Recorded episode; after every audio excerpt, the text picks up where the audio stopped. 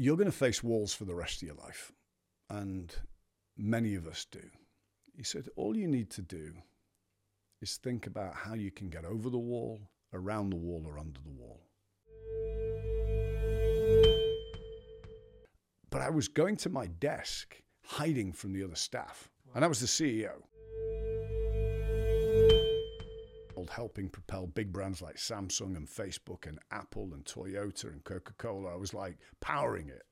I just still felt all those wheels weren't on the ground.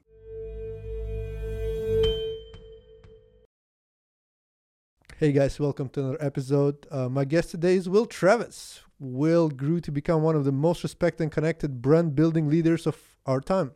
He has uh, propelled brands like Coca Cola, Nike, Absolut, Facebook, Netflix, I can keep reading until tomorrow, so I'm going to stop here. Um, he propelled them to dazzling heights and built and sold two of the world's most iconic advertising branding agencies, ATTIK and the SidLee. After retiring in Bali, he used his skills to elevating people, which actually was part of his retreat called Elevation Barn, and I loved it. He definitely propelled me to new heights. Check out my post on it on Facebook and Instagram, and I, I talk a lot about it. And today I want to talk about Will's incredible journey. He shared some of it in the in the retreat we were, and I want to just share to more of you guys to hopefully wake up some of your souls. Will, welcome. Thank you. Thanks for having me here. I want to start with your story because you definitely have unusual story. Your right. dad was the first candy maker. Mm. Tell yeah, me was, about it. He was uh, William Shaw. He was like the real Willy Wonka, but he he was actually the probably fifteenth in a line of William Andersons that I'm the sixteenth wow. uh, all from that that business. And uh, yeah, the north of England, creating candies and bringing joy to children around the world. But wow, it didn't work too well because it ended up killing him. Oh no, that's a that's such a sad story. Yeah. Uh, the person who created candy killed him. Wow. Yeah, yeah. It's not the, the sugars. The uh, it, he actually died of stomach cancer after six months, and so wow. when I was six months old, so I think I was his last Sahar with my mum. Yeah. And then, uh, but his memory grew up with me, huge throughout wow. my life. I heard that uh, important role for you played your stepdad. Yeah, amazing. Yeah, John Travis. Uh, so I was William Anderson Short and then became John Travis when I was four. And he was a totally different character. Uh, instead of being like a creative entrepreneur, um, very introverted guy like my real father, he was a little bit more gregarious as a, and he was a, a headmaster yeah. helping children. And he was even knighted by the Queen for his contribution to wow. education and the Scouts by bringing the arts into academia in the north of England. But. I didn't really realize his his real true impact on me until I wrote his eulogy. Okay. Which was a bit sad when you start actually jotting down how awesome somebody is. Yeah. And it actually ties into a lot of my work, you know. Write down your dreams of where you want to go as though it's the last statement that people will acknowledge you for. Yeah. So, what was some of the learning from this eulogy that you can share? Well, he he created the stage for others. He was very much about how can you give people that have often not got the right support the wings that they need. How do you take that expectancy, backpack of, of troubles off a child's back? Because some of these kids, this was in the north of England, and some yeah. of these kids were coming from fairly abusive homes. I see. Uh, school was actually a safe place. Some of these children didn't have meals at homes. Yeah. Their meal was the lunch that the the um, school would give to them, and so it was it was a tough balance. It was a tightrope walk for him to work out what people need, but also how do you do that in a compassionate way and make sure it doesn't become too elevated beyond who their true grounding is. Yeah. And so he helped the kids ground themselves and then propel forwards into the life that was ahead of them. Yeah. I think you shared the story, if you don't mind sharing with you, how I think you were not as good in school and then you had to face him once and then he he teach you a good lesson on that yeah not good at school is pretty much of an understatement to be honest now i um i didn't know that the word like dyslexia and ADD and all this sort of stuff didn't exist, you know, when, when I was nearly 50 years ago at school, started out in school. And I used to, I, I, just found it easier and the answers came better if I copied off people that were brighter than me. Yeah. So I used to do that. And I even I kind of even faked getting into the school I went to. My mother, I grew up with three older sisters, and uh, you know the stepfather was working so hard uh, in academia, and uh, I was therefore very much surrounded by a feminine household. And my mum had gone to boarding school, and my my real father had gone to boarding school, and they wanted me to get into a school like that. And there was a great school called Lancaster Grammar that was uh, a public school, but one sixth of the kids were boarders, and it was very cost effective. It was like three grand a year for the kids to get into boarding school Wow. for your accommodation. And I got in there somehow. My mum actually went to see the headmaster after I failed the entrance exam. I don't know what happened in there, but Yeah. I got in, and um, I found out later that the reason she really wanted me to go there as well is she had cancer as well. wow. She'd just started getting cancer, and hers lasted eight years. But I got into the school, and um, I tried to do the kind of copying thing there as well, and I got busted when I was in the second year at school by the kid next to me, who was a good-hearted kid, but you know he called me out and then built a wall Yeah. out of cardboard around his papers every time we did tests. So now I'm totally lost. I don't I can't copy off anybody. I can't see anything. And that sort of put me into a psychological phase of, of lack of belief in myself. You know, when suddenly you're relying on something that's not really there, Yeah. a, an academic skill set that wasn't really mine. It, it's like taking the, the ground from under your feet. And so um, I became quite introverted. I hadn't spoken a lot as my childhood, having three older sisters and a mom and a granny and not getting a word in edgeways. But I went into this academic system of just getting by. Yeah. I got the lowest grade in Latin, like 11%, terrible at French, had to do trumpet in, instead. And I managed to get through what they call O levels and into these A level areas. And when I got into that, um, mum passed away. And I also went into my exams, but I failed them all so abysmally. Yeah. And I was in line to get my exam results with two guys that were great friends. I'd managed to create a new persona of confidence because of lack of academic skill.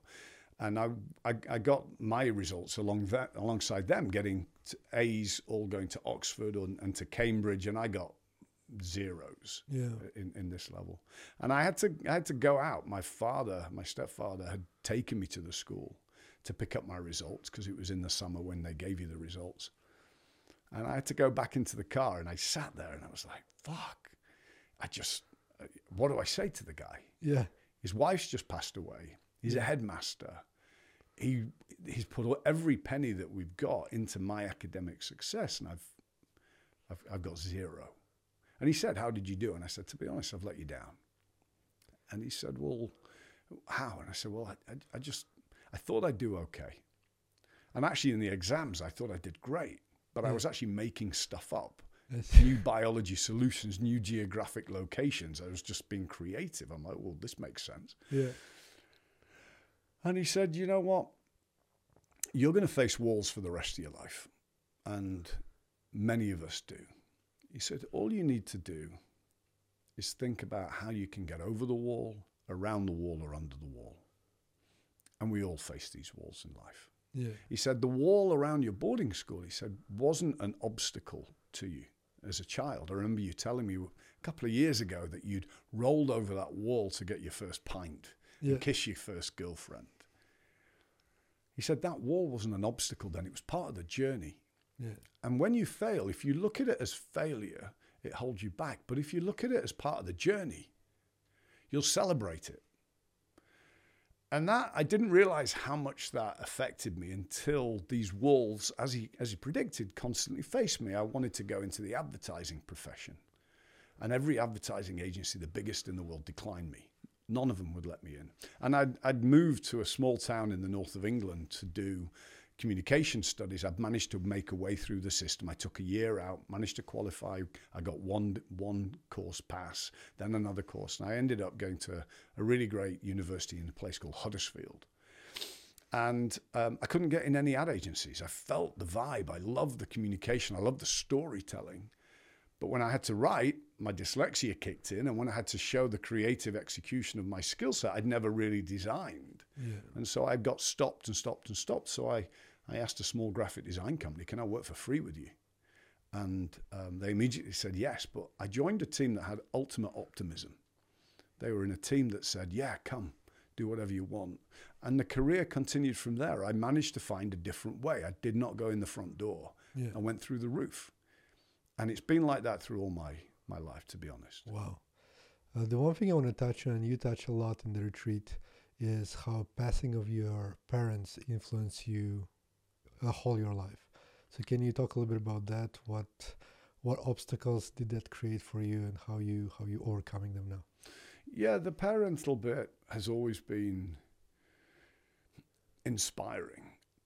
All, I always looked at my parents as an inspiration. You know, having no parents from the age of 18, and my stepfather continued, and that was great. He got remarried and then moved on to another family. And, you know, we weren't even invited to the, the, the, the new kids' weddings and things. So Wow. we kind of just got on with our own.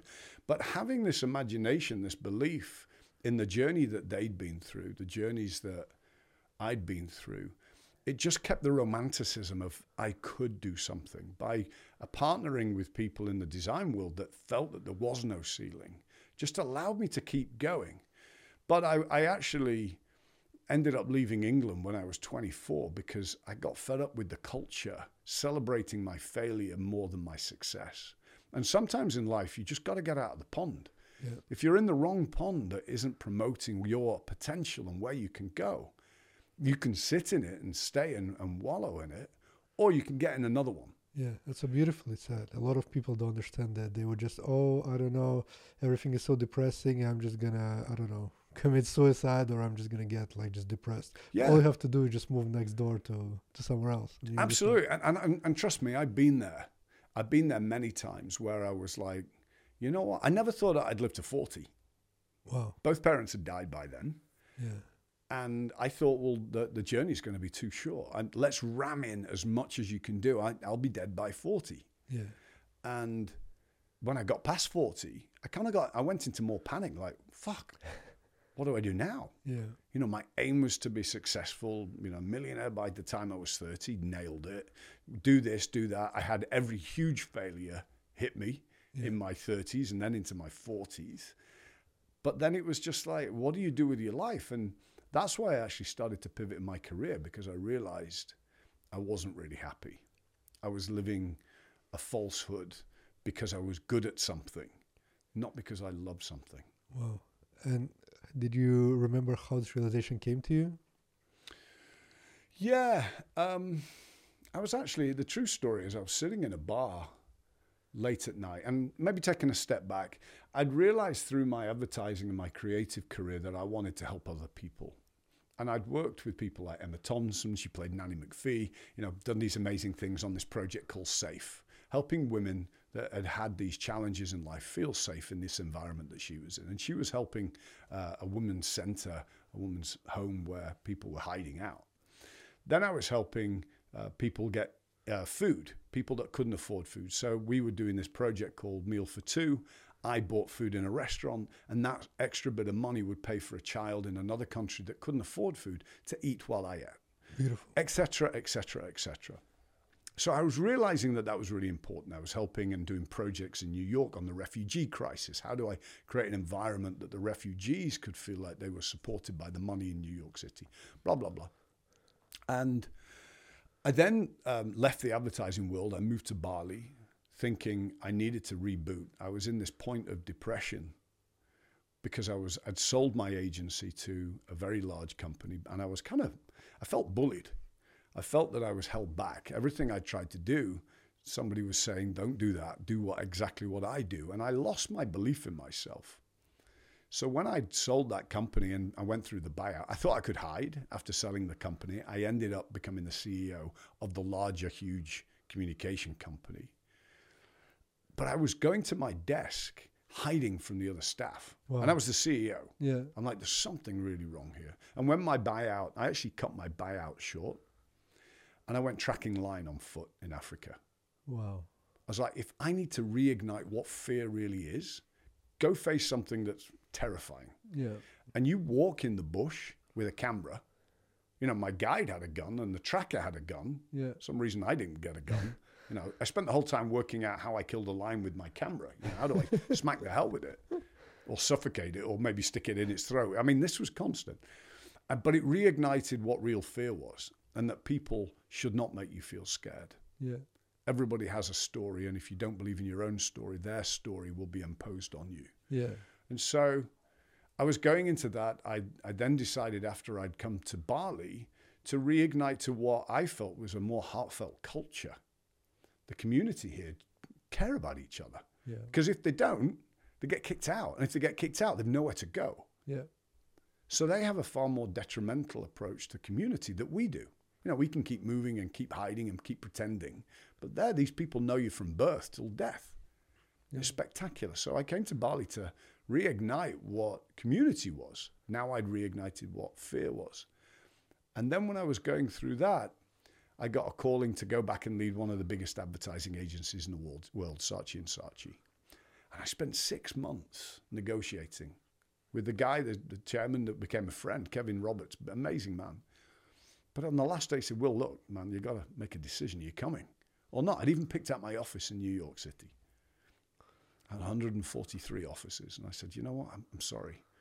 I'm not feeling it. I'm going to back off. Wow. And he's like, don't worry about it. It's a long road. We'll see each other again. Don't worry about it. No problem. Such a gentleman in how he approached it. But the next day, another friend called and said, Look, I want you to help build this global creative agency away from just the smaller colloquial town of Montreal, where it's based, into an international company. And it was in partnership with Cirque du Soleil. We were going to create the biggest event of like Ted meets Burning Man of creativity with change makers, architecture, design, web elements. And I was like, wow, this is the perfect box of toys to actually make something incredible. Yeah. And I did it. I, I left Bali and I went back to do it. But the the opportunity, the the reason why I did it fell short and it became not true. And we were doing, we were spending $12 million for a four day event, bringing in luminaries from all over the world, but doing nothing with them. Yeah. I see what you're saying. And it felt like we were doing, we were with great people, but there was no traction. Yeah. And it was in the latter part of that job as CEO in North America and being in, in being in, in Asia and all over the world, helping propel big brands like Samsung and Facebook and Apple and Toyota and Coca Cola. I was like powering it. I just still felt all those wheels weren't on the ground. Wow. And one night in a bar, short story long, I turned to a friend and I said, I really feel like these friends need help. They've summited their incredible skills, but they haven't got the confidence to do the next summit. They're, they're going down off the mountain. Yeah. Psychologically, they're feeling that they're not good enough anymore. They don't have that childlike grit. I said, you know what? I face this all the time with companies, products that need elevating, services that need people to believe in them. Why don't I apply this process to them? And my friend said, Why don't you do that? I said, I am. And a couple of old fashions later, I crafted an email. I said, Guys, I'm going to host a weekend called Sort Your Shit Out. Nice. Good name. Good name. Let's do this weekend called Sort Your Shit Out. And two of them were in England, two in, in East America, two West America. And they all said yes. And I looked in my note the next morning and I didn't know what they were saying yes to. Yeah. You know, we'd been out on the night. I was like, oh my God, I've, I've, I've jumped. And it was based, the Elevation Barn was founded on the principle of how can I help six friends through my diverse perspective and my process of experience help lift them. Because we all get in a trench, we all self doubt, we Yeah. all have worries and fears because somebody's told us something. And it's really deep rooted. Every single person has it. I read this article saying by Deloitte saying 95% of people in employment are unhappy. Yeah. I'm like, we are in a Crazy. confidence crisis.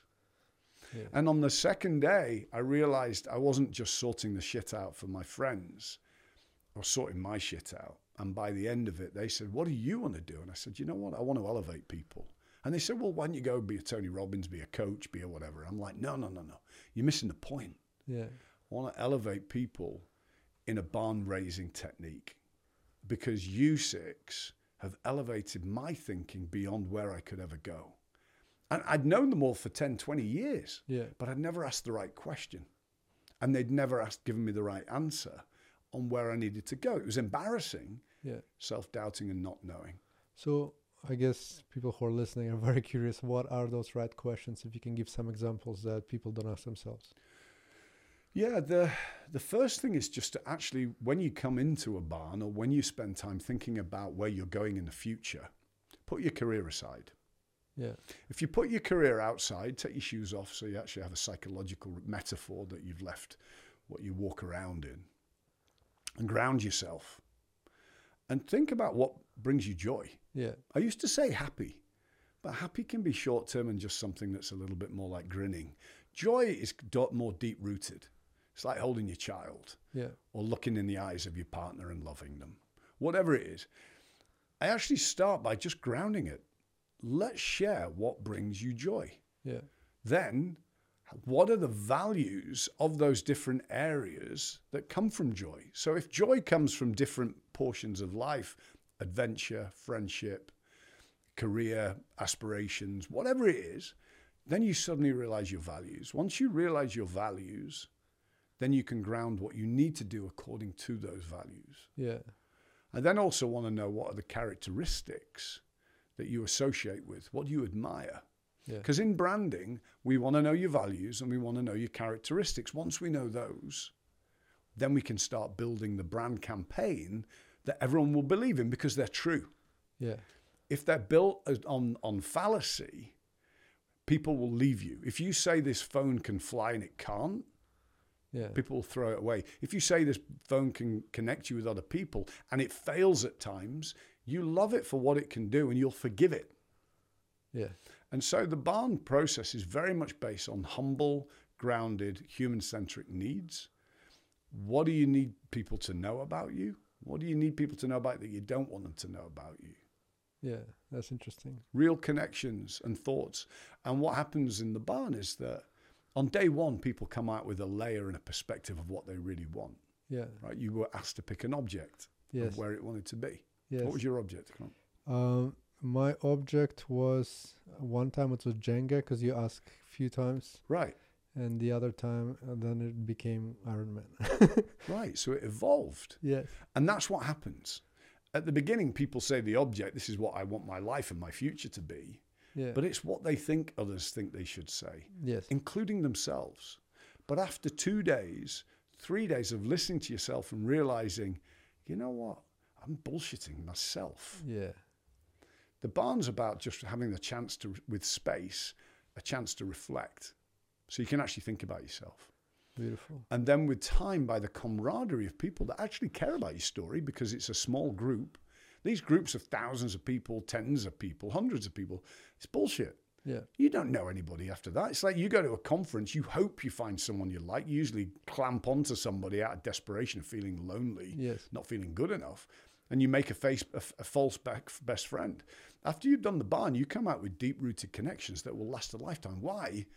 Because you, they actually know what the little boy or little girl needs, but in the present day. Yeah. And many of our friends don't know about the child, and many of our childhood friends don't know about where you are today. Yeah. It's two different camps. But the barn process allows you holistically to be seen. And once you feel seen, you can be. And once you can be yourself, you can feel like you belong. Now we're building a movement of high level impact of what's authentic and what's true. Beautiful. The one of the one of the most some of the most interesting exercises you did Yeah. was about the superpower, Mm. and uh, I'm not gonna give everything away, but essentially the you also mentioned in a talk, so that's why I can I can share. Yeah, it. no, no, no, yeah. Um, the fact question. that the superpower you choose is actually something that you need the most help with, yeah. and you shared a beautiful story about the fire, how you were making the fire. Um, can you share that because I think it's very very impactful. Again, this the elevation barn for me is a journey, as it is for everyone that does it. And I grow constantly by doing this work. And I'm not a woohoo kind of guy. I'm not somebody that believes that there's this and believes that there's that. I believe destiny's there, and even though I try and change my destiny, keeps knocking back onto the onto the, the river that I'm supposed to be in for some Yeah. reason. Um, but it goes back to the the the, the last. It was even just last uh, last Christmas holiday in December in in New York City, and I make the fireplaces. We have two beautiful fireplaces in our home. This home has been a five year build of passion and, and belief in, in creating a safe place for my family and for friends. And one day I was getting a little bit pissed off that there was only me making the fire. Yeah. And my wife's family were all there, eight of them in the in the room, and every time I'd be the one carrying the logs through the living room, making the fire, or carrying the logs into the study and making the fire. And everyone would sit around quite happily, watching me, and and rubbing their hands with the fire and the warmth and loving the time. Yeah. But you know what it's like after a few days of being with family. By day eight, I was kind of getting a bit pissed that nobody else is carrying the logs. Why is nobody else lighting a fire? Yeah. So one day I decided not to. I had this little childhood, childish boy, you know, sulk and left and went out for the day. I was hiking with some friends and I came back and the whole family was sitting in the living room by the fire with coats on. and I'm like, they didn't even light the fire. I left them, and nobody had, in my mind, the initiative to light the fire or the skill to light the fire. So what did I do? I still had that childish boy thing. I went into the study, and I lit a fire there. And my wife came in and she said, "What are you? What are you doing?" I said, oh, "I'm lighting a fire." You know, trying to brush it off as though it was just, you know, making a cup of tea. Yeah. Uh, she go, well, why aren't you making the fire in the living room where everybody else is? I said, well, I thought I'd like a, light a fire in here. She goes, why are you being so selfish? Everyone needs a fire in there. I said, why couldn't they light their own fire? And she said, well, you light the fires.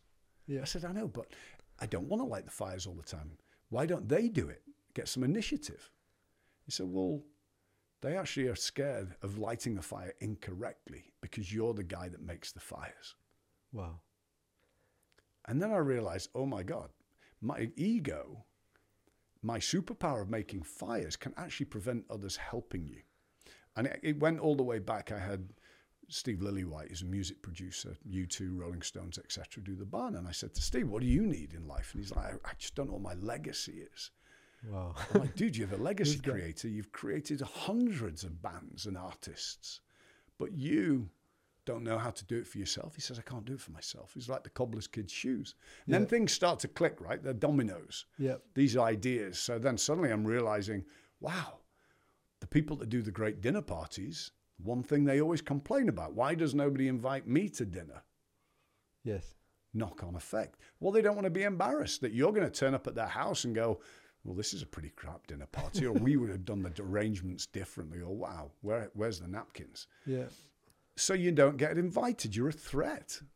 And it's the same with the superpower. I only realized I'd been building brands on their superpowers all this years. And then suddenly realized that the number one thing you need help with is help with your superpower. So for mine, it's motivation. But you try motivating me so hard. Yes. Because if you try and motivate me, I think you're criticizing that I'm not motivated enough. Yeah. And so I defend it.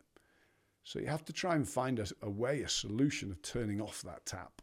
Otherwise, it consumes you. I love that you reframe the question because everybody asks, "What's your superpower?" That's like a cliche question, and then you answer, and they're like, "Okay, then you're gonna help me with that." But in reality, you're right.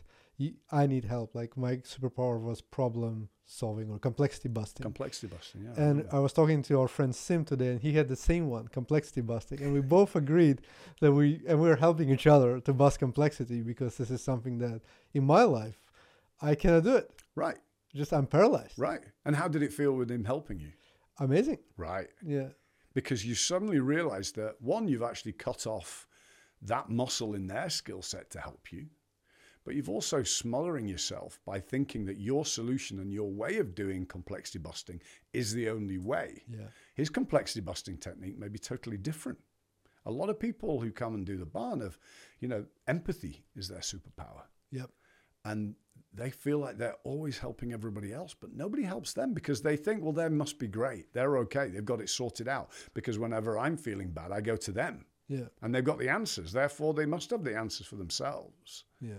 That's beautiful. But once you actually realize that I could do with a little bit of help, it opens up a whole different world of perspective on what you're doing and how you should do it. Yeah, I think that's the, the biggest thing I learned from the Elevation Barn is that I realized I was doing things by myself. Mm. Like most entrepreneurs, we all like, I can do everything by myself. I don't want to share anything. I just just gonna do it and I'm gonna muscle through. But then you realize it's so much more fun to do it with amazing people. Right. And also it's so much easier to just ask somebody to help you and do it together, partner, collaborate. Absolutely. And we, we, the problem is that we're trained in our business schools. It's you doing the exam on your own and you're judged for how you did. Yeah. You know, I was already doing partnership work because I was copying off the guy next to me. Yeah. He was helping me out. That's not bad. I was helping him out on the rugby pitch yes. And helping him out with, you know, talking to girls and whatever it was, right? There was a trade of our skills in life. But the way that academia and the way that business is often run is that all based on this hero's journey. Yes. This chest beating, you have to be strong for you and look after you have to look after your family and you have to, you have to, you have to. Oh my God, it's absolutely exhausting. Yeah. And we're born interdependent. You know, you can't be born and get up and go make yourself a, a, a boiled egg.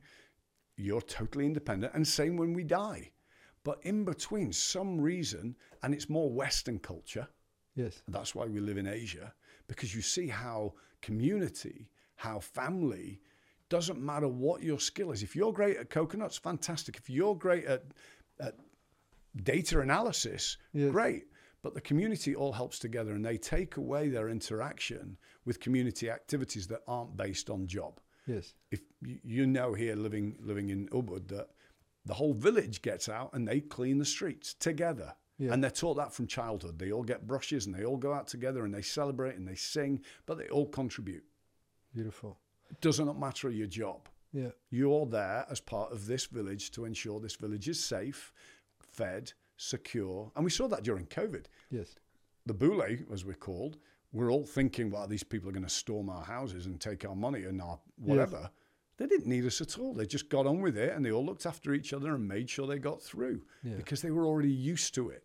It's one of the best places to spend COVID just because, yeah, like they know how to make rice, they know how to hang out with each other, and they are completely fine. Yeah, and they nurture the environment to be for self-sufficiency of the village, Yeah. not sitting in a big city where they don't have any skill set other than the one thing they're hi- hired for. And you don't see a lot of homeless people in Bali, which is actually very rare, no matter where you go, just because everybody takes care of everybody and they're like, Yeah. it's normal. There's no ego involved in like, oh, you're lower than me, I'm not going to help you. People Yeah, yeah, yeah. out. Yeah, the, the the the times that the people do become homeless is because one, they've they've influenced the village in a bad way. Yeah, They've caused an abuse or there's something really really bad, and they get kicked out of the village. yeah, It's very hard to get engaged by another village because they don't want a bad omen in their environment. So what it does is it ensures that community has a higher level of value and standard in how they approach the energy of of the group, the community has a code of conduct which is highly respectful. And that's something I'm, I'm very keen on. You know, Elevation Barn started off with six person res- retreats, yeah, but then I started to put these people together after, and the energy of community came back because there was a higher level code of conduct. I have spent four days caring for my brethren on what do they need, seeing them cry, seeing them laugh, holding their hand, giving solutions, proposing thoughts. During the barn, it's not about you.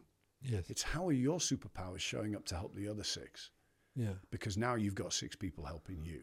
Beautiful. And suddenly they're helping plus ideas that you've already saturated with, but they're bringing out truths. And that's how communities formed. And now we've got nearly 500 people, 164 countries, 48 different, sorry, 48 different countries, six- 160, 64 different professions. It's as though everybody lives in the same village. Yeah, They have a common nod and a common care for each other and a courtesy.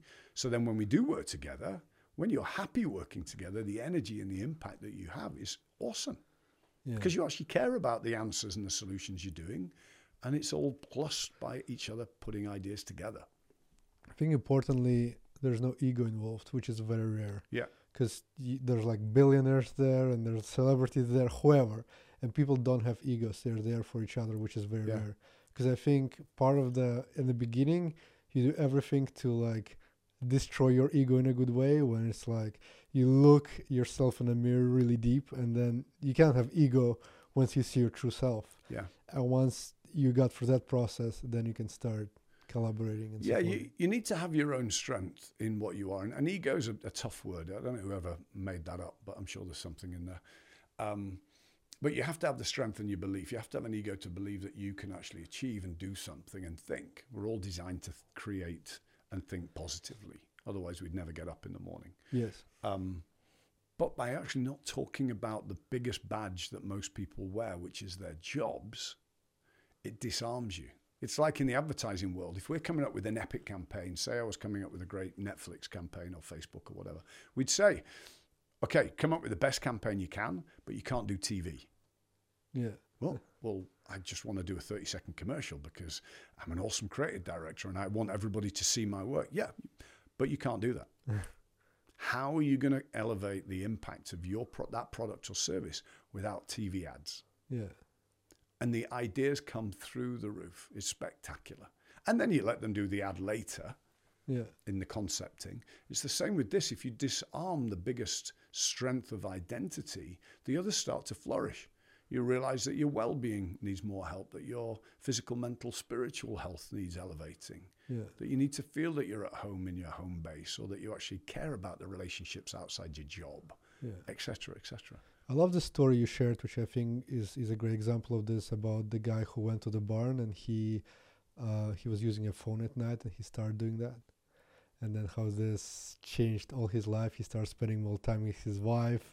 Oh yeah, yeah. I mean, Jim's great guy, and you know we we we've had a journeys, incredible journeys, but he realized that he needed to become more present, and just by taking the phone out of the bedroom, as small as that may seem. Suddenly, his relationship with his wife got better, the conversation got better, the discussion that he needed to be at home got better. So, he would then empower his people at the office more. So, he didn't go into the office Monday and Friday, which meant that he was at home and not doing a two hour commute each way, which meant he had a now a relationship with his children, which meant he was swimming with his kids Monday, Friday, which meant he lost 20 pounds in weight Yeah. which meant that he got fitter and he was having his sex life back again, which meant that his wife was honest that she didn't like living in this white bread place in, in Connecticut when she was Asian and felt like she was ridiculed. Which meant because he'd given the confidence to the office, they didn't need to be he didn't need to be in the office Monday and Friday, that they could stand on their own two feet. And then he moved to Los Angeles and then he opened another office and his business quadrupled and his wife business blossomed and is worth 10 times more than his business. Wow. So just the the first thing is to push the first domino, Yeah. and it may be a simple one as as don't take your phone in your bedroom, because once you start making these actions guided, and this is the most important bit, you have to have that north star ambition of where you want to go. Then, if you make decisions based on where that means for you and your family and your life, it will naturally take you to a new destiny. Yeah. I love the North Star part Hmm. where you actually sort of solidify who you are and, and where you want to go. I don't know why people don't do it. I mean, it seems so, most of those things seem so obvious. Yeah. Just what do you want to do in life? You need to figure it out. If you Yeah. don't know, what are you doing? Yeah. You're just, you're, you're living unconsciously. Absolutely. Unaware. Yeah. And for me, that was a big change. Yeah, for if you understand who you're doing this for, even if it's for yourself, I am what? What what is the difference that you make in theirs life? Through what? What is the impact and skill set that you've got?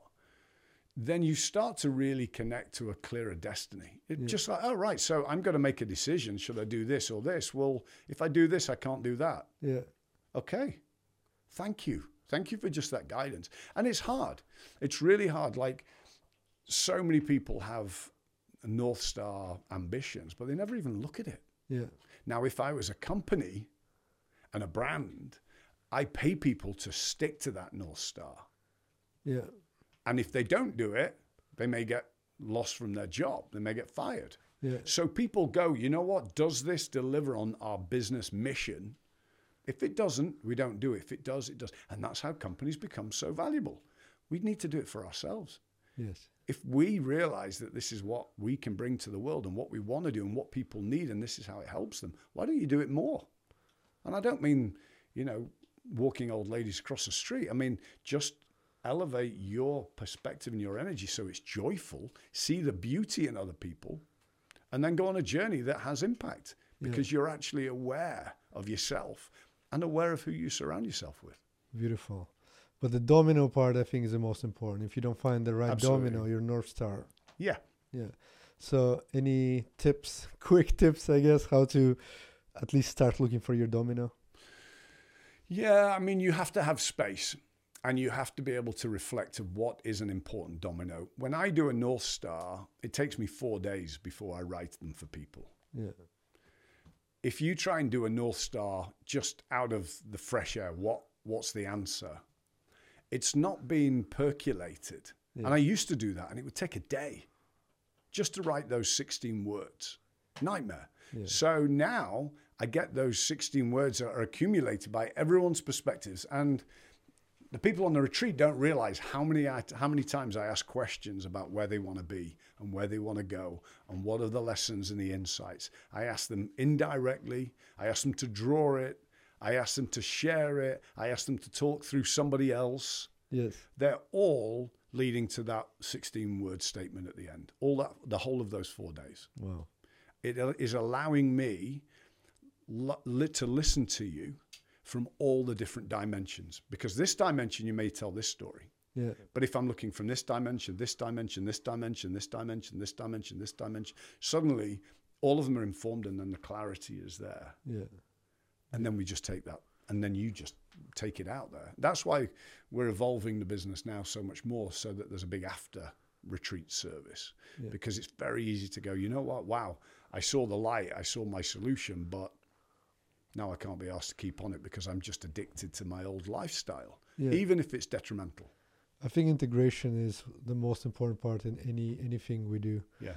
and people don't i mean we as a humans we don't pay attention we're like i'm changed i'm woken up so it's gonna be fine from now and then you go back and there's two kids screaming and your wife is upset and you're like okay i'm not going anywhere i'm staying where i am Right. Yeah, and that's why it's so important to share where you're going. A lot of a lot of the barn members, their their their, their uh, partners come, yeah their husbands or their wives or their girlfriends or their boyfriends or whatever, even their kids, because they're like, I need to be able to have this understood by my partner so they can support me. Yeah. Otherwise, it could be, well, what did somebody tell you? Well, you actually don't get told anything on the barn. yeah All we do is allow you to reflect, and you tell yourself. You know, EB is in reflection B. That's all it is. It's a very clever reflection technique that helps propel what you want to do. That's why every barn is totally unique, because every every story is totally unique. That's why it's so exciting leading these because it's like sitting doing like some listening to somebody's story for four days and caring. yeah Why? Because if you care, you can help put a resolve to it and a, a conclusion that becomes their wings. That's what i noticed about yourself that i really like that you were part of you're really involved Yeah. You're this busy guy who runs lots of things, but you were there every step of the way, doing exercise and being there and caring and asking questions, supporting, which a lot of people in your position would not do. But then it's because if it's your North Star, this is exactly what you want to do and where you want to be. That's Yeah. why it's so authentic. Yeah. At least that's what I what I got from it. Yeah, it is. And and to be honest, um, it absolutely absolutely exhausts me because I am so engaged and it's like those ultra marathon runners. I'm going to run with you for the four days. I'm in all the way. I'm going to get you across the line. Then good luck what you're doing after that. But you will cross the line, and there hasn't been a person. Over 500 people who've done the barn. No one has not crossed the line. I do not leave anyone behind. And that's what all our guides, we have 14 guides now, and they're all people that naturally do that. And now we've given them a process, a unique process to help people give them wings. Like this weekend, I'm, I'm doing the elevation barn for 50 school children, Wow. 12 years old. Beautiful. A very simple exercise, and they're going to be partnered with a parent Yeah. or a guardian so that they can see and understand each other. And suddenly, when you realize that you're seen for who you truly are, Yeah. now you can really enjoy life. And it do, it's age agnostic. 12 year old kids going all the way up to 70 year olds. I was ta chatting to the eldest barn member uh, last night, and he's 72. He's a doctor. He's just moved back from Bali to Ireland with his young family. And he said, You know, you opened up my eyes in my early 70s Yeah. to a chapter opportunity, and I left here to go back to my roots. Wow. I didn't have the confidence before Yeah. because I, I didn't have the confidence to tell that story. Because sometimes going home when you've traveled all your life, it's, it's kind of like, well, why are you going home? Have you given in with this epic travel? Yeah. No, I've actually, I've just come back more rounded, not wiser and better than anybody, Yeah. but it's something I had to do for my world. Beautiful. Another thing that you were saying in the retreat that I want to talk about is le- the number three. So number three plays a Mm. very important role for you. Can you describe why and how it started? Yeah, in the branding world, I always think that to have what we call as an unfair advantage, i.e., when everything is stacked together, it makes you more complete than the competition. Um, is so, for example, um, I worked on, well, my team worked on the World Cup. and so we did that for Coca Cola, excuse me. we worked on the World Cup. So we did that for Coca Cola in South Africa. And the campaign and the work was all based on a trifecta. It's soccer or football for us Brits. It's um, South Africa and it's Coca Cola. Together, it's unique. If it was just Coca Cola, it would just be Coca Cola and just whitewashing or red washing the place. If it's just South Africa, it wouldn't connect to anybody outside South Africa. And if it wasn't football, it wouldn't connect to the inner core and heart of the people why they're there in South Africa. So I always, when I'm doing something, go, how can I make it a three? Like even if I'm going on the beach, this morning I went with my daughter for a walk on the beach. It's a walk for me. It's a bonding with my daughter and talking, and it's the walking the dogs so they have exercise. Trifecta. Yeah. Everybody is benefiting by the three elements coming together. And we naturally feel that, right? If we just go for a walk on the beach on our own, we kind of feel an energy of loneliness. Yeah. And so what do we do? We open up a phone, which is an absolute distraction from the energies around you. Yeah. Total waste. So the key is to be able to have these threes. With the barn, it's the same thing. The letter E for elevation barn is three prongs, and so is the B that's connected together. There's a three. When we do a retreat, there's six people, six leaders. So the three is multiplied by the diversity of thought that are pairing up together. That we always have three people navigating the overarching experience. We have the guide, we have a chef, and then we have a support. So the three always comes in. And then it extends out. So even when we're doing larger groups, we try and make it a connection to the number three because it just works. And, and weirdly, my lucky number is 13. Okay. So even though that doesn't go into three, the three comes back out. There are Yeah. three, uh, there are 13 signs that represent your different um, horoscope zone, but one was got rid of yeah. because it's the most powerful. 13 is actually the, one of the luckiest numbers you can have, but it's extinguished because it gave people too much power. So for me, this three bit keeps coming in crazily. Yeah, I mean, it's definitely made me think.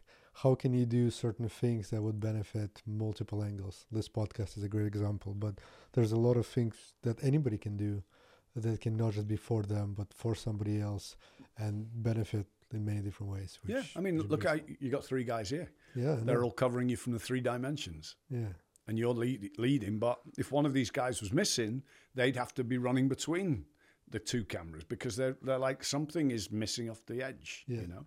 and also one for me that's a beautiful conversation. I can build connection and network, and people can learn from it. So Bingo. Yeah, yeah, yeah. Yeah, it, it just feels natural, right? It just feels like it should grow like that. Yeah. I feel when you connect to something like that, which I didn't understand, I wasn't unaware of what I was doing, but after listening to you, I became aware and I understood why it empowers me so much. Yeah. Everything that have many different angles, it's worth doing. Like Yeah. you're happy when you're spending your time. But if you just do something for yourself, let's say go eat by yourself, well, you don't feel really well. You're just lonely. Right. So as long as you can incorporate more and more things into it, Yeah. at least free, um, I even used it when I was younger. Well, I, I I still do it now. But if something comes up three times, destiny is is just slapping you. yeah, that says you need to look at this. It keeps coming up. And for me, it was like going to America. I was always watching American stuff as a kid. I always wondered what it was like to be in America. And then a friend said, "Do you want to become a li- be a lifeguard in in New Jersey in America?" I'm like, "Wow, America keeps coming up. yeah, I'll do it." and it was the best transformation. I realized that, you know, having an English accent, people would say, wow, you sound so intelligent. I'm like, no one's ever used the word intelligent and Yeah. connected my name to it. Yeah. Wow. And then people would say, I have no idea what you're saying, but they still thought I was intelligent. And just those elements, like going to India. First time I went, India had come up three times, and a friend said, Do you want to come ride the highest road in the world on a Royal Enfield Bullet? Wow. 4,000 miles. I was like, fuck, that sounds awesome. I'm in. He says, what kind of bike do you ride? I said, I've ridden a motorbike. Well, we're going in three months and you got to ride for four. Well, I got three months to learn. Three came Yeah. up again, right? Da, da, da. I broke my back after climbing the highest mountain in Russia, Mount Elbrus. Wow. I did yoga and I put my spine and I popped my disc out and had to have the back surgery. My Antarctica, I've been interested about that all my life. My old climbing buddy pinged me and he says, You want to go climb the highest mountain in Antarctica? It's minus 40, three weeks, three again. We're going to have to get there. Wow. I said, I'm in. He said, Do you have the money? I said, No, but I'll get it. I committed and then I work it out. Yeah. But it had come up three times. It was part of my journey. Why not? And so I did it and changed my life again. Wow. I don't even understand how you have time to to endure into all those adventures because you seem like a, such such a busy guy. Is that like you take time off to do it, or is that like you're just saying, okay, everything can wait, and I'll just go to Antarctica? Well, again, going off that three, right? I ended up working with the guy who was my climbing buddy. So it was actually business and it came in. The guy I did the Himalayas with became my client. We launched a, a, a telecom company called Boost Mobile together. So I actually tie in things. I go with somebody I really like. I go to a place that's really exciting and I, I learn something new from that new environment. So it's like, how do I actually bolster it so it's worthwhile? Yeah. It's like going to an event. If you go to a party and you're like, "Eh, I'm not sure if I should go. If you don't have three reasons you should go, or you can make up three reasons, don't go. Yeah. Or if you're at the party and you were like, you know what, I'll roll the dice and see. If you're not getting, you haven't met three interesting people, or you've had three interesting pers- thoughts or perspectives, just leave. Leave when the party's good. It's so much easier. But I am busy because I'm just insatiably happy, enjoying and celebrating my curiosity. Yeah. It's like, I, do I take time off? Absolutely. I'm, I'm going motorbiking with our mutual friend tomorrow on Mount Agung, Yeah. dirt biking. Do I have time? No, I have a stack of reasons why I shouldn't, Yeah. but I have a stack of reasons why I need to breathe and do those things. And I do that. I just, you know, try and control and decide where I'm putting my energy at the right time so it can help people. And, and that's why I'm doing this as a career because there is nothing better than giving people wings Yeah. to help elevate where they need to go. Whereas in my job before, I was selling shit to people they didn't need. You didn't need a third car or another cell phone Yes. or to drink that. So when that's you're actually the saddest thing. To, Yeah. When you realize you build your career, you're excited first, and you realize nobody actually needs what I do, even if they pay you money for it. And I had the same realization. I'll be like, wow, it's so sad that in reality, I spent so much time learning and doing and growing, and then realized in reality, if you look deep inside, yeah. nobody really needs that. I think the sadness is more that if you realize that and you don't get anybody else or yourself do anything about it. Yeah. That's the sadness. I don't think there are any wrong journeys. Life is a road that has fog on it and shortcuts and dead ends and crashes and rocks on the road. That's life. Yeah. And you you will have learned, we all learn something from every moment. And most of the pivots that we make in life are because something's really gone wrong. Yeah. And and I hate to say it, but you know, people that actually have these challenges, you know, the reason we're in Bali is because things went wrong in my family, went wrong with my my daughter with her academic qualification skills. She, I didn't know she was dys- dyslexic or ADD and blah blah blah. But we didn't just go, oh, let's leave New York. If I wasn't happy in my, if, if I hadn't been unhappy in my job, I wouldn't have left. Yeah. So there is times and places that you get the signs. It's up for you to do something about it. Yeah. But if things aren't, if you're not getting any signs, maybe you're on the right path.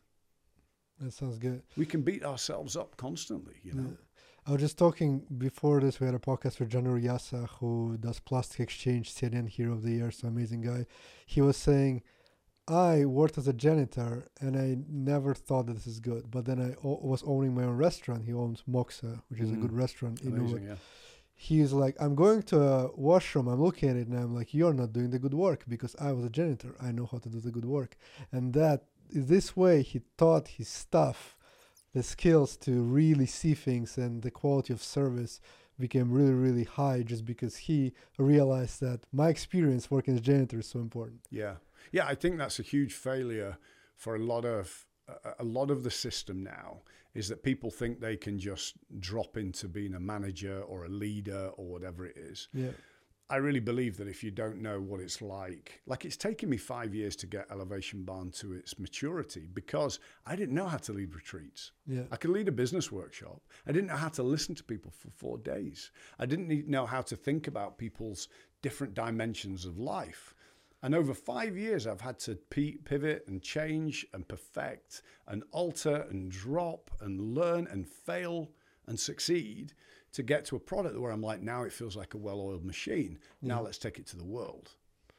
yeah beautiful Because otherwise, if you don't do the graft, the hard work, how do you know what people are feeling Yeah. and what they're thinking? You can't. And you can't do everything. Everyone's got their own journeys, but but it's you become more relatable yeah. like I was working as a software developer, and uh, when I come to teams as a manager, they would they would be okay with me. But somebody else would come who is a project manager. They were like, "You don't know what we're doing. Get out of here!" And they'll come and they'll love me because, well, I'm just like them. Yeah. I've been in their shoes, and I'm just here to support them. They understand that. Yeah, you've been on that journey. There's a level of respect, Yeah, exactly. you know, but it's, uh, it, it's, it, you've got to just, it's the same with all this stuff. You've, you can also listen to people that know those areas a lot better. You don't have to do the task, but you can listen and they will have the better answers as well. Yeah. The question is, do you ask them how they can improve it? And sometimes it gets exhausting because we think we have to do it all. That, that's, that's rubbish. It's like, how do you give them space and freedom to apply their passion and put their wings out and see how it goes? And maybe your indirect perspective, your, your naive thought could add a dimension of perspective they hadn't thought of. But th- that's the biggest danger for any entrepreneur and leader is thinking they've got the answers and they know how to do it Yeah, because when I was a lad or whatever. But if someone's got a shortcut or somebody's got a different solution, all right, how do we learn from that? yeah, beautiful.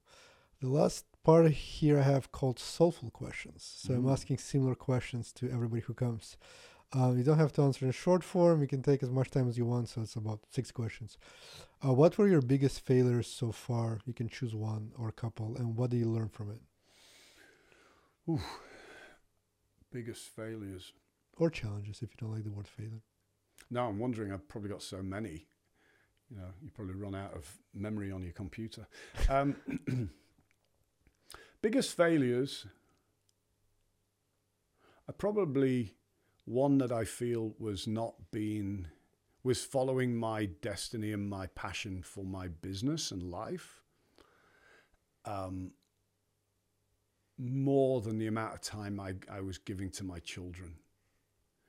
I think and I've made a big effort to be totally present, even though they're in London. My my daughters, they're the the heart of of me. My, all my kids and my wife are just part of my heart. But there's a huge guilt and there's a huge uh, worry that how you lead your journey can can lead your relationship with your children astray. And are you there enough? Are you there in the right way? Nobody really teaches you how to be a parent. Yep. It's really hard. And we only, and, and also, not many of us will listen to people how to be a parent because intuitively we're born to have children, right? And therefore we intuitively think we have the right answers. But I didn't put my ego down because I had to have one to fight and survive when I was younger. I didn't put my ego down enough to realize it. Yeah. So that's one. I think a second one is I didn't know how, and I haven't known how, how to celebrate the real me, the little boy. I knew he was there, and usually when he came into my thinking, my my challenges, I told him to leave. Yeah. But I've started to let him stick around and put an arm around him and go, you know what, you're okay. You're going to be safe. I'm going to look after you. I'm your best friend. And I think I sometimes feel that I didn't nurture the little boy or help the little boy in what he needed. And for me, the little boy's more introverted.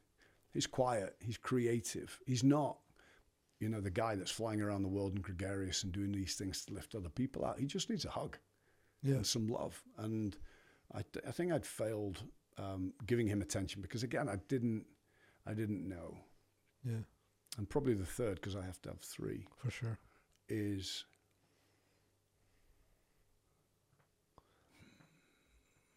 making enough space because of my passion to move and my need to move, making enough space for my loved ones to really support where they need to go in life. I've always been the carrier, and that can become a bad habit. And going back to the superhero powers of being the motivator, by being the carrier, you can sometimes feel useless if you're not carrying other people. Yeah. But some people need to walk. Some people need to go in a different direction. Some people need to have their own journey. And um, I realize it now, but it's still hard. Yeah. Certainly not perfect in any any swipe. And I've got probably many friends and, and partners and things in my journey of life that would echo that and say, you know what, damn, you're right. Yeah. But but at least knowing that makes me try and be more conscious of how I, I handle myself. Beautiful. Uh, the other question is what are some of the routines that you have to get you into focus and work on your mission? Can be morning routines, night routines, anything that, that you do. Yeah, it, it's it's an idealistic approach, but I do really like, and I've started doing it a lot more now. Is that silent space, and it can be just lying in bed in the morning before you get up, just that time to reflect in the very calm between waking up and action. So I've tried to make that a habit, and sometimes I need to have that space from work, uh, just even by a, a distraction. So I've created distraction devices to stop me getting into the work. Like I go diving. I dive every other week. I get seasick. I actually feel awful diving, to be honest. I take ginger tablets. I feel awful. Um, but I dive and I take a camera. And it prevents me thinking from anything else and it makes me very present. And so I capture things just to be present in the moment. And on my second dive, I feel like maybe the narcotic element of being down in, in the waters, but I'm flying. Yeah. It's awesome. Motorbiking tomorrow, I can't think of anything else while I'm dirt biking because I am at that point. Or even if I'm with my kids, don't take the phone. Be present. And if you don't have the distraction or the phone, you'll actually realize don't take it to video them. Get somebody else to do it, or there'll be a professional photographer or whatever, but actually be in the moment. Yeah. So, trying to do those things as habits is really important. I also know that I'm far more optimistic and motivated in the mornings. Like I feel sometimes invincible in what I can do. So I put a lot of my ideas and thoughts down. But what I've realized is some of those ideas can be naive. So I act on them later in the day when the reality of how those actions can come to play. Yeah. And not in the depressive times where, you know, we all have those times when we're like, oh, world's ending, I'm no good, and everyone's not helping, and no one's good enough, and blah, blah, blah.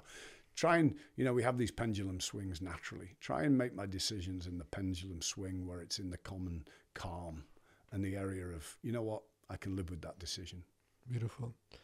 Um, what are some of the beliefs that you used to hold? It can be 10 years ago, one year ago, yesterday. You can choose any time frame Hmm. that you don't hold anymore.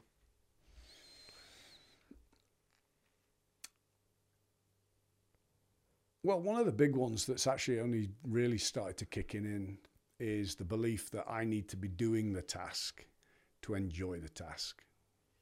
Um, listening to my children, I was talking to my daughter, one of my daughters today, about her new job opportunity.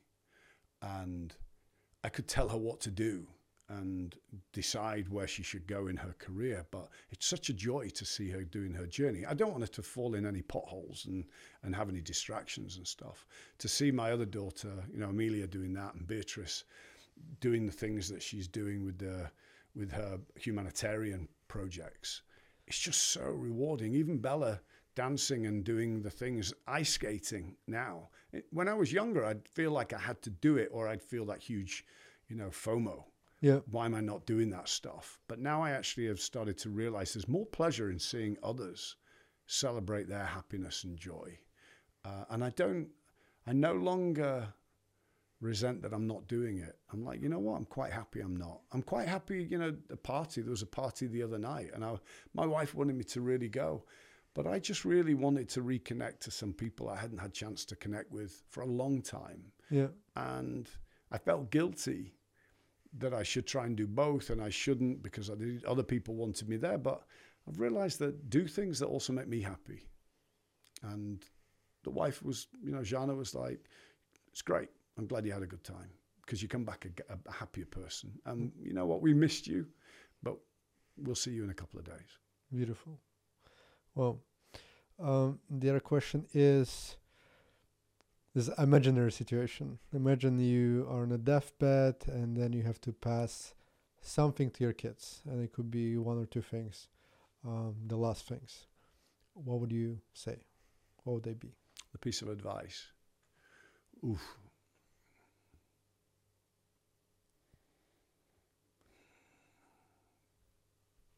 Just be present. Celebrate the moment you're in and do it with love and joy and, and be happy in what you're doing. Because if you're not, you've just lost those minutes, those hours, those days. So I think the number one thing is be happy, be happy with who you're with, and be happy on the journey that you're going in. Beautiful. The last question How to live a happy and fulfilling life according to Will Travis? Step back from the wall, realize there's always a way over it, around it, or under it. And when you step back from that wall, see who you're with and make sure that person thinks you're awesome and that they celebrate what you're doing. Beautiful. Thank you. well, it's all my questions. I really appreciate you finding time and coming here and sharing your wisdom. I learned a lot from you during the retreat and now. Thank you very much. Yeah, you're very welcome. Thank you. Great questions as well. Thank you. The last one nearly caught me out. Luckily, uh, I managed to hold the tears back. All right. Next time, we're going to get you tear up a little bit. we need to do that. Damn you. It's a mission. Excellent. Thanks, For everybody listening, you guys know where to find us. Talk to you next one. Bye bye. That was beautiful. At you, you pro. Amazing. I like those last questions as well.